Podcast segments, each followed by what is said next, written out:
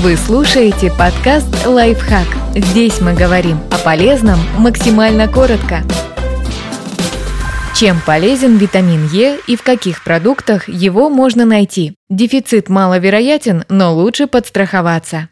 Зачем нужен витамин Е? Витамин Е или токоферол – это антиоксидант, который защищает клетки от повреждения свободными радикалами. Последние появляются в организме при естественном метаболизме, а также под влиянием сигаретного дыма, ультрафиолета и других неблагоприятных факторов среды. Витамин Е выполняет и много других функций. Укрепляет иммунную систему, помогает формировать эритроциты, расширяет сосуды и препятствует слишком активному свертыванию крови. Участвует в метаболизме витамина К, регулирует обмен веществ в клетках организма.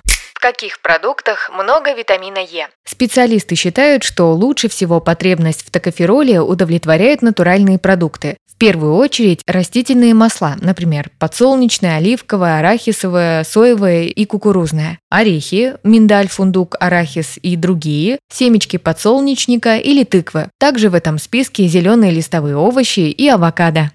Что будет при нехватке витамина Е? Такая ситуация встречается очень редко. Большинство людей получают достаточно токоферола из пищи. Дефицит может наблюдаться лишь при состояниях, когда организм не способен переваривать и усваивать жиры, например, при болезни крона и муковисцидозе. Если же все-таки человек не получает нужного количества токоферола, у него повреждаются нервы и мышцы, ухудшается чувствительность в руках и ногах и теряется контроль за движениями тела, а у некоторых падает зрение. Еще один признак дефицита – снижение иммунитета. Может ли витамин Е быть опасен? Токоферол, который содержится в пище, не токсичен и не навредит, как и добавки витамина Е в рекомендованных дозах. Опасность появляется лишь когда человек ежедневно употребляет более 1000 мг токоферола. Тогда возникает риск кровотечений из-за разжижения крови, особенно если при этом врач назначил препараты, уменьшающие ее свертываемость. Так что во всем нужно знать меру. Подписывайтесь на подкаст «Лайфхак» на всех удобных платформах, ставьте ему лайки и звездочки. Оставляйте комментарии. Услышимся!